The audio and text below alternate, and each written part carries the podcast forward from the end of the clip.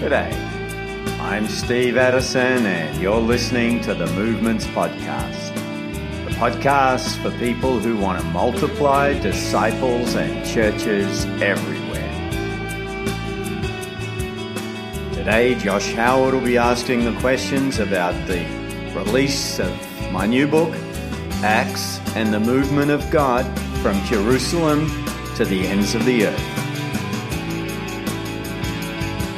But what what made you uh, decide that this is this is the next next thing you wanted to do and the next area you wanted to go into? Well, there are a lot of good books on Acts, and I've read a lot of them, and so every now and again I'd ask myself uh, a question. So, what what do we bring uniquely uh, to the table? One is delving into those commentaries and the writings of people like Roland Allen to try and understand the movement of God in Acts in terms of what the book of Acts is saying. But I'm looking at Acts from a movement's perspective because this is a movement of God. And I think it sets a standard for, for every generation since the book of Acts was written. And then the other thing I, I wanted to bring is, is the best of, you know, evangelical scholarship on the book of Acts for the practitioners in the field who are trying to implement, but also back from the field, the stories, the case studies, the lessons. So, you know, we sort of mix Acts in with reports from various places around the world, everywhere from you know New York to Nairobi, um, of uh, of movements around the globe. T- typically, you know, contemporary movements. I haven't gone so much historical with this book. So, bringing together for practitioners both what the scriptures are saying in the book of Acts and then what we're learning out in the field. How do we see the patterns of acts being played out today? Yeah, that's amazing, brother. And so, because obviously, many people talk about, uh, in all reality, the movement that God started in the book of Acts has never stopped. We're in you know, chapter 2562 or something of the book of Acts now. People talk about Acts 29, but really mm. we're that would be one long chapter. Yeah. Uh, and so we're we're much further along. So I'm assuming, brother, by what you're talking about, you would kind of disagree with the book of Acts being called the Acts of the Apostles. Uh, since yeah, well, it mostly is a movement. That's not right? in Luke didn't write that heading in. It's it's what right. subsequent generations have called it. And some people say, oh, it's the acts of, of the Holy Spirit. Uh, a very good book was written entitled The Acts of the Risen Lord. You know, the more I got into it, the more I realized, you know, this is not a detailed history of the early church. It's not a biography of Peter or Paul, even though there, there's history in it and there's there's biography in it. The, the main character in the book of Acts is the living God. Father, Son, and Holy Spirit. So obviously, the Spirit yeah. um, plays an important part throughout the whole of Acts, but so does the risen Lord. So does the Father, who's planned and is bringing to fulfillment uh, yeah. these these events. So I I think God is the main character. Yeah, uh, that's so good, brother. And and not only not only the main character, brother, but what would you say? Because uh, there's so many different people that have written so many different things about uh, what is the big idea in the book mm-hmm. of Acts? And there's a lot of sermons and a lot of books written on that. But as you were kind of praying and digging into it, what what did you kind of come to the conclusion on that this is you know this is really the big idea that we're trying to find here? Well, the first thing is it's about it's a book about God. And that, yeah. and that's why we don't just say, well, that's just past history. It doesn't matter. It matters because it's about God. But it, not just God in a static uh, unchanging. You know, well, God is unchanging, but not just God in, in some static sense. It's a book about the movement of God, which really it began when he when when he created by his word, um, and has continued all throughout history. But it comes together in this book of Acts, this movement of God to gather a people for the glory of His name throughout the whole world, every people group and every place. And so, you know, shorthand would be Acts is about the movement of God from Jerusalem to the ends of the earth. Yeah, that's so good, man. So good. And and so so often I feel like um we forget that when we're when we especially as leaders or or pastors or whatever that may be reading this book or even reading the book of Acts, sometimes when we dig into stuff, we're uh, we we almost treat the Bible sometimes as like we've got to parse out these words and do this and that, and and sometimes we lose sight of really the big picture of what God is really calling us to do in response to what we're, we're reading, really. Um, and so as you were as you were working on this book, and and for those that are going to be reading it and those that are listening right now, based upon the main character that you're talking about, the big picture, what do you think this means for us today, two thousand some odd years later? um, what what what does this mean for us and how we live how we do ministry you know how we go about fulfilling the great commission how we go about joining god in this work that is continuing what does that really mean for us right now well i think the reason luke is writing is to help us bridge the gap between our our experience and this movement of god he writes about in the book of acts and I remember the first first time I visited London uh, many years ago, and you're just about to get on a train, and all of a sudden you hear this loud announcements: "Mind the gap! Mind the gap!" and and it took me a while to work out what's this gap. You know, I was terrified to step onto the train, and later on I discovered oh, it's just the gap between the train and the platform. They don't want you slipping down there. But, you know, it sort of paralyzed me for a moment. And then I, I took the step of faith and got on this moving train. You know, our experience is we're on a stationary platform.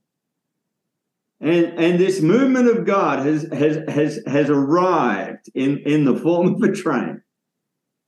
And yet there's a gap between our experience and what we read in the book of Acts and what the Lord wants us to do, minding the gap, but He wants us to bridge that gap, to step onto the train of the movement of God and to discover what that's like.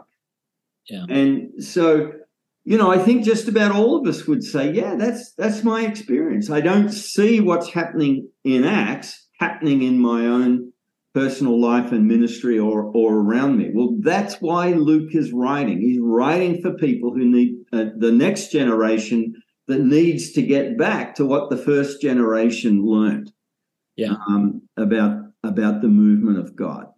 Yeah, man. When you talk that way, Steve, my heart my heart starts burning because I like I I long to see every single day in my life what what we see in the book of Acts, what we read in the book of Acts, what we read in the Gospels. I think almost every Christian leader goes into ministry longing for that. And then it, it, something happens over the years where it's kind of like, well, maybe that just doesn't happen anymore, or maybe it doesn't work like this anymore, or whatever. What do you what do you think are the main reasons why there is such a gap between our daily experiences and what we read about in the Book of Acts? I think one reason is it's the mission of God. It's not our mission. You know, we, we, just our best efforts and and and all of our great education and resources are not enough. Um, our sanctification is not enough. Our our efforts in evangelism is not enough. This is a wonderful thing. Jesus' first disciples had to learn about the gap between their experience and the movement of God.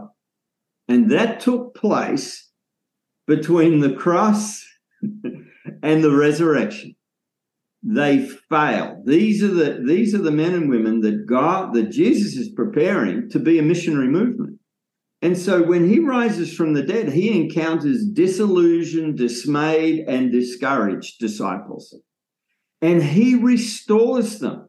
He doesn't start, sure, he trained them, but it, it, not even his training was enough. He began with a bunch of people who, who were a million miles away from the movement, but it's the movement of God. He makes us fit for his purposes. He changes us from the inside out. So, how does he do that with the first disciples? Well, because he's going to be doing that with us. Um, he does that through his living word.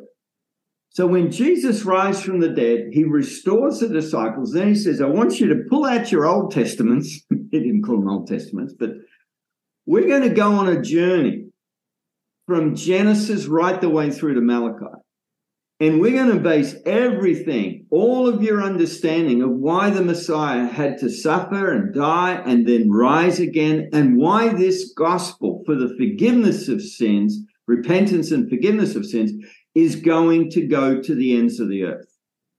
So he grounds their identity in his word, the core missionary task in his word. This is the risen Lord. He could just talk, but instead, I'm going to show it to you in the word because Jesus is a man under the authority of his father's word. So that's the first thing he does to help them bridge the gap. The, the second thing he does is um, not in order, but the uh, second thing he does is promise them the presence and power of the Holy Spirit. The Spirit is going to come upon every disciple, not just the disciples, the apostles. The Spirit is going to fall upon young and old men and women. And what's the Spirit going to do? It's going to set them free to bear witness to the Lord Jesus throughout the world. So there's the Word, there's the Holy Spirit, and then finally, there's that core missionary task. You know, Jesus' mission was to die for the sins of the world and rise victorious and win for himself a people for the glory of God. And he's called us to go into the world and go make disciples. And as we multiply disciples in every place and every people group, the fruit of that is communities of disciples, churches are formed throughout the world. So as the word goes out in the power of the Holy Spirit, the fruit is always multiplying disciples and churches to the glory of God. That's how Jesus enables his first disciples and us today to bridge that gap. It's obedience to his word, dependence on the Holy Spirit, and faithfulness to the core missionary task. That's the very heart of the movement of God. That's true north. That's so good, Steve. And so, which makes a ton of sense because honestly, the truth, the sad truth is, there's a lot of us believers who um, have maybe one or two of those things, but not all three working conjointly together. And so a lot of times we may be really good at studying the word and and spending time alone with Jesus and and uh, you know, being filled with the Holy Spirit or whatever, but we forget that all of that is for a major, huge purpose of actually going and completing the task that He's given us to do. Um, and so, the, I mean, I've even seen that in my own life that when I'm when I'm on the frontier frontline areas of the gospel um, and beginning to share the gospel with people that have never heard him hmm. before it starts looking a whole lot more like the book of acts than if i'm just sitting on my couch watching watching netflix or, um, or, in your study uh, studying theology or con- you know which right. has its place but something right, happens when you step out yeah and encounter someone who's far from god and begin yeah, I heard a, about Jesus. I heard an evangelist many years ago who was saying basically Book of Acts kind of stuff, right? Healings and uh, rapid church planning and all of that. And somebody asked him, you know, uh, hey, why aren't we seeing that where we are? Why are you seeing that there? Like, and you can name anywhere, Africa or mm-hmm. India or China or where. Why are they seeing it there and not here? And his answer is stuck with me, man. He said, if you want to see the power of God, go to where the gospel has never been preached, and His power will meet you there. Yeah. Um, and and so when we're on mission with him, that is exactly where we're going to start seeing flashes of the book of Acts happen in our lives. And we can't expect it if we're not fulfilling what he's called us to do. If we're being disobedient yeah. to the Lord, uh, then then we're not going to be able to see it in our lives. Not just yeah, disobedient or or even you know, it's the word, the spirit, the core missionary task. But let's take the word for instance. The the the spread of this dynamic word you know it spreads it grows it multiplies throughout the book of acts. And wherever the word goes multiplying how does the word of god multiply? It multiplies disciples and, and, and churches. So the word is not the just the word preached on a Sunday morning or studied in seminary or at the Bible class. There's only one message in Acts recorded to believers. Every other recorded message is out in the marketplace, in the synagogue, in a prison. you know, well, it wasn't recorded in the prison, but but the, the word is getting out. It's a dynamic, life-changing um, word of God. You know, this is a word that that you know God spoke, and the whole universe was flung into existence. And so you can be a person of the word, but you can try and sort of captivate the word in the Christian service and in the seminary, whereas this word is meant to be in the workplace, the marketplace, you know, the prison cell, wherever yeah. it is, changing lives. I mean, how quickly was it? How quickly was it, Steve, from the time the Holy Spirit fell until it was on the streets of Jerusalem? Yeah, and and so this same principle applies with we're a people of the Spirit, and as you point out, you know, uh, we don't know was it five minutes or fifty minutes, but the Spirit falls, and immediately, you know, they they they they locked the doors and they said no one's leaving. They set up a live video feed that went around the world, and people began to flock to Jerusalem to to to no Within five minutes or 50 minutes of the Spirit falling in power, the word hits the streets and the word never takes a backward step for the rest of Acts.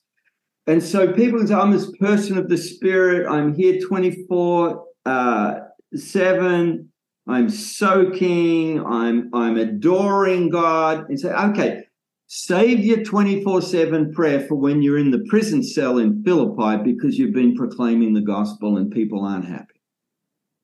And then finally, you know, we can be a person of mission.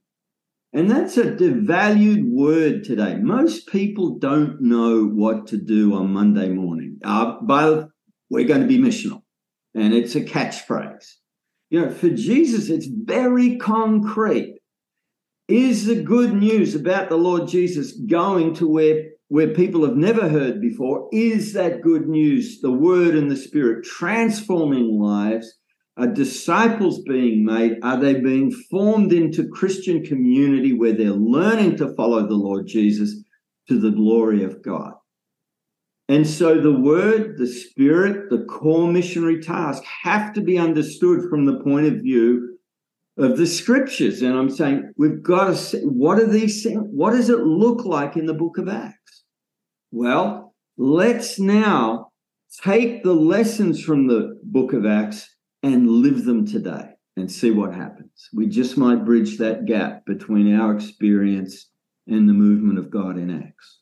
That's that's so good, brother. Everything you just said there, you know, the it, it's it's as if one of the enemies um attacks on the church has been to convince us that the word needs to stay within the four walls of a building. Um, the spirit also needs to stay within a prayer service somewhere. And the mission is only for professionals uh, who who are going to give the rest of their lives to go to some foreign country somewhere, but not for everyday people.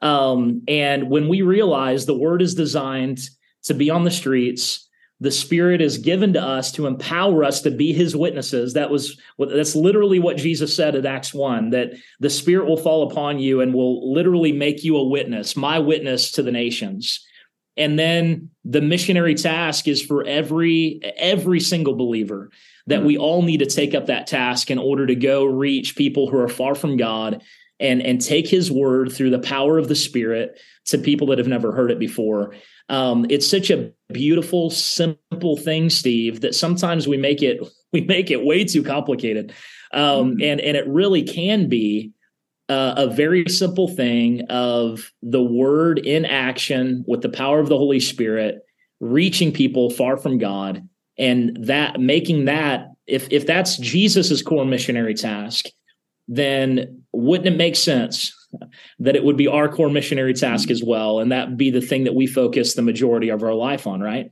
yeah i mean the, the disciples are sort of wondering about when you're going to restore the, you know israel to to its place right. You know, Jesus saying, listen, guys, it's up to the Father. The dates and times, you forget about that stuff. Let me tell you about the importance of this time. You will receive power when the Spirit comes upon you. And this is a promise to every disciple. And you will be my witnesses throughout from Jerusalem to the ends of the earth. That, that's the time we're in right now.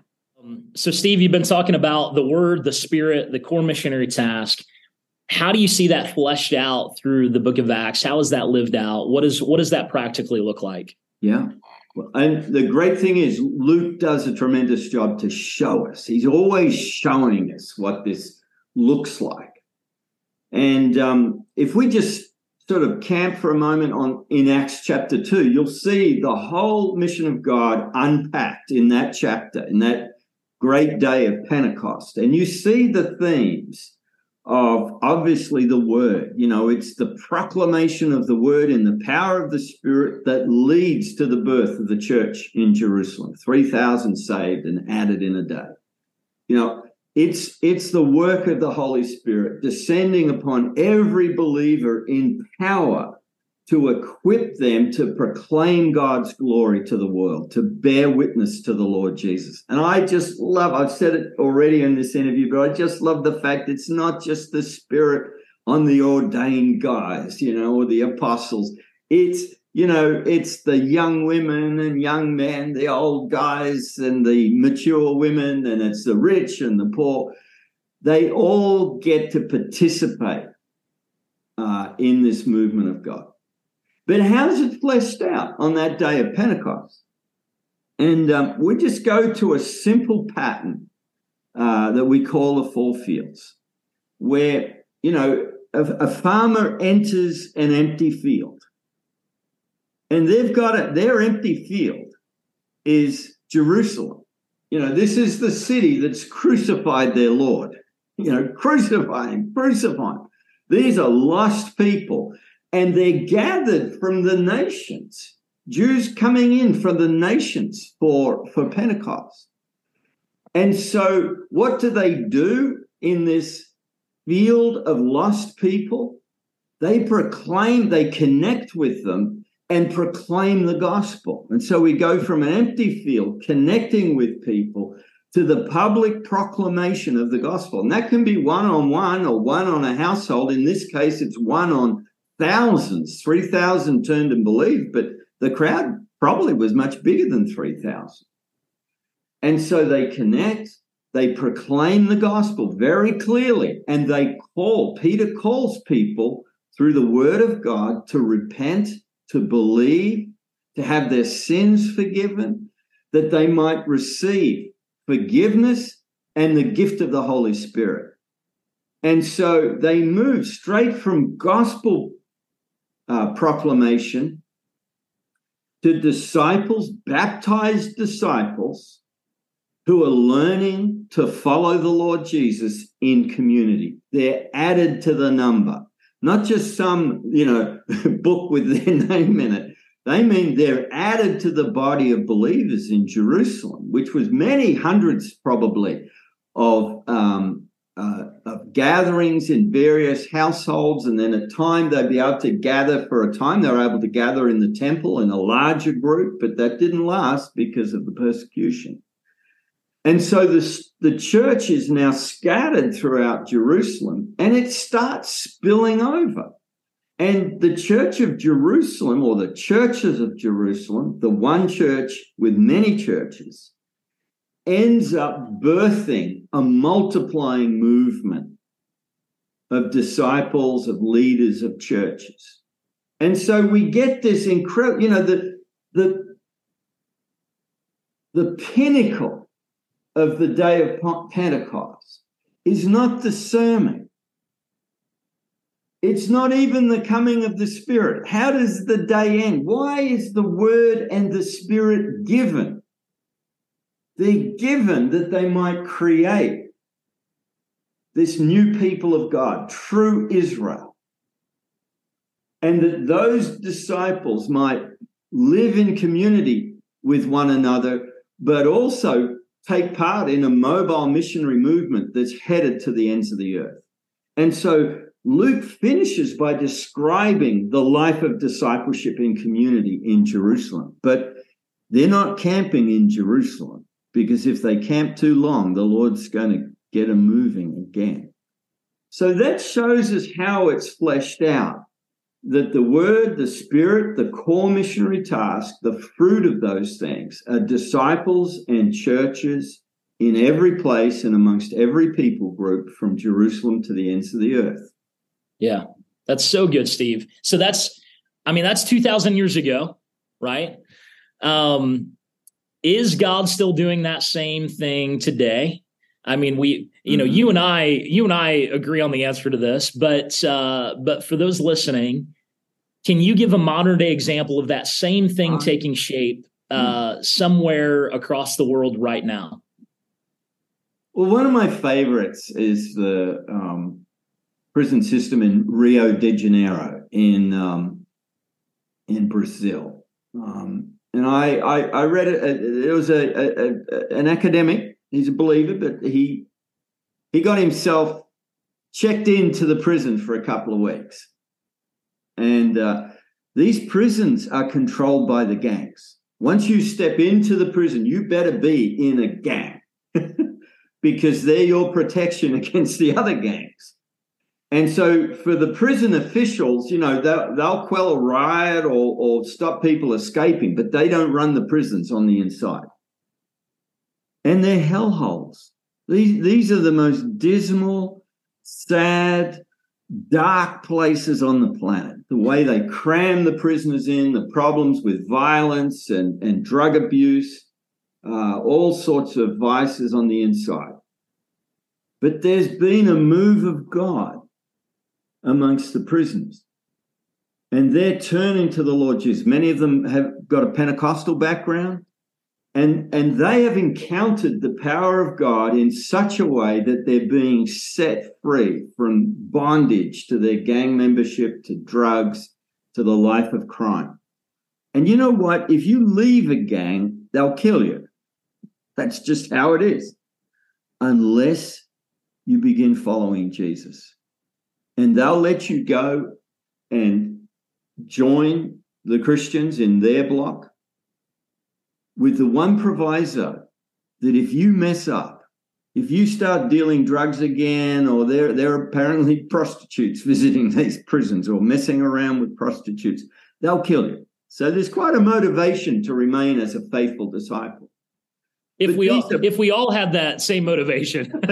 oh, I do. My wife will kill me. yeah, right. Exactly. Right. Mine too. Mine too. so this is a movement within prisons, but each of the the these um, disciples they're gathered in churches that are run by prisoners. They have a relationship with the outside, but they're not outside run. They're run from within. Your, you know, the pastor of that church is a, is a convict, is a convicted criminal, and his life has been changed. And so the gangs treat these Christian, effectively, the Christians are like a gang. They treat them with respect because the Christians treat them with respect. And this is spilled out into the favelas, the, the slums in Rio, where the the Christians are allowed sort of to move about in the slums. They they don't tell the authorities what the gangs are doing. They don't report the gangs, you know, for drug dealing and those. And this has actually happened, you know, where where the, the guy researching he'll be with one of the pastors on the outside, sometimes a, a prisoner who's been released. And they will stop. And they're these gang members with guns and automatic weapons and gold jewelry, they're dealing drugs, they will stop and say, Can we pray for you? And they will pray and minister to these guys. They're nasty, dangerous people, but they treat them with respect. And they allow any gang member who has a genuine conversion to be part of the Christian uh, discipleship.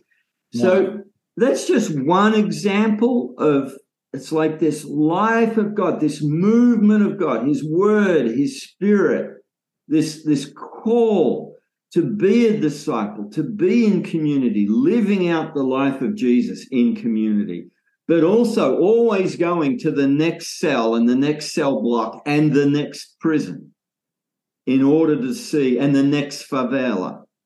And that that the heroes of this story are existing and former criminals. This, this is why Luke wrote the book of Acts. And if it can happen in the darkest place in Rio, it, it can happen in, you know, anywhere in the world. And we've got other so stories, you know, stories of a movement amongst uh, uh, red light district workers, prostitutes in the red light district of Mumbai. That made me cry when I did that interview.